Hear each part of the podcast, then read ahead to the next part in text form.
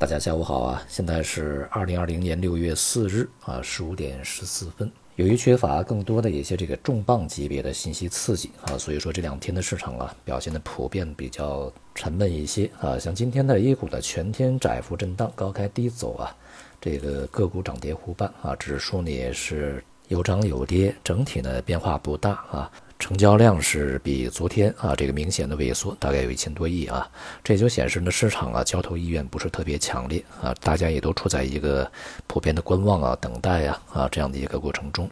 盘面上看呢，地摊经济啊这样的一个概念呢继续发酵啊，从这个局部的板块呢向全行业去蔓延啊，不管它打着什么旗号吧啊，这个其实呢我们去看都是一些基础消费、普通消费、廉价商品啊。以及呢，与之配套的一些这个行业啊，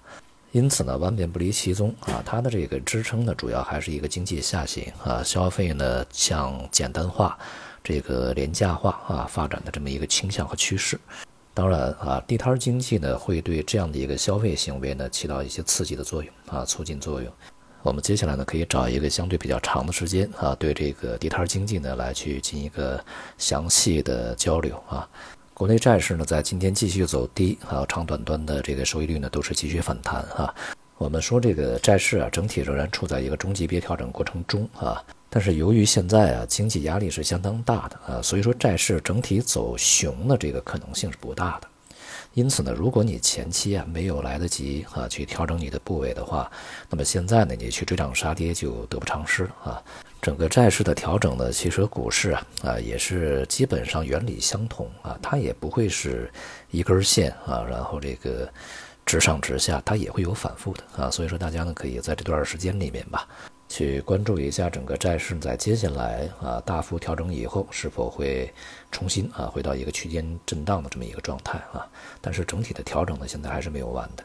总体来说呢，股市和债市在这段时间里面啊，有可能呢会进行一个切换，也就是股市在当前水平啊，由于整个市场的犹豫不前啊，上方的压力比较大，所以呢，这个不排除在接下来的时间里面又会重新回到下档的区间震荡啊。如果是风险偏好开始下降的话，那也就意味着呢，这个债券市场在短期又会得到一定的支持。尤其呢是现在外部风险是比较大的啊，我们在昨天说啊，现在其实美国的这个不安定因素啊，已经成为了全世界啊风险市场的一个最大的一个隐患啊。现在虽然说它的局面的有所缓解，但是啊，这个疫情再加上这样的一闹，它的这个经济恢复起来恐怕就不是那么的顺利啊。虽然说最近一段时间里面有一些经济数据反弹还是比较大的。呃，但是像什么制造业这些还是在一个萎缩和衰退状态，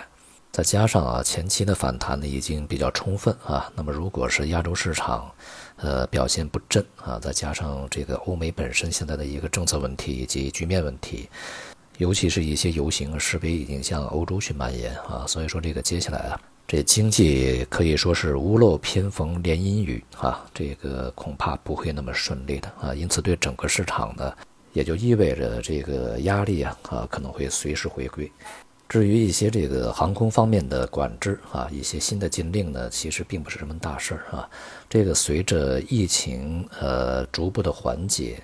那么各方面吧啊，在这个过程中也会调整一下相关的政策啊。所以说这个问题的解决呢，并不是说特别难啊。相信在不久后啊，就会变得比较正常一些。这不是什么大事儿。好，在这个大宗商品方面啊，这两天欧佩克家也在紧锣密鼓的在准备着，是不是延长一些这个啊限产期啊？俄罗斯啊方面呢也开始变得支持起来。但是啊，事情呢又有新的一些波折啊，因为有些国家呢并没有严格的去实施禁产的限产的这样的一个这个规则啊，呃，在过程中吧，这个还是没有减产啊，去占一些便宜。所以说呢，俄罗斯和沙特对此很不满啊，必须这些国家呢，呃，减产以后啊，才可能会有新的一些这个措施出来。因此呢，一方面我们在前面讲啊，这个油价呢会在一些关键水平啊。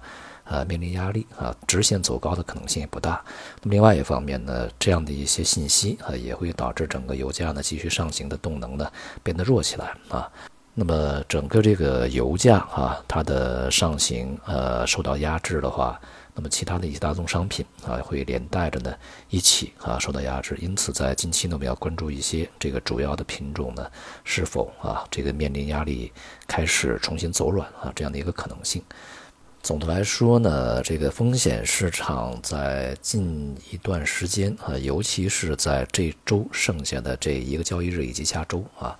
可能会面临一些转折啊，大家可以给予更多的关注吧。好，今天我们时间就短一些啊，谢谢大家。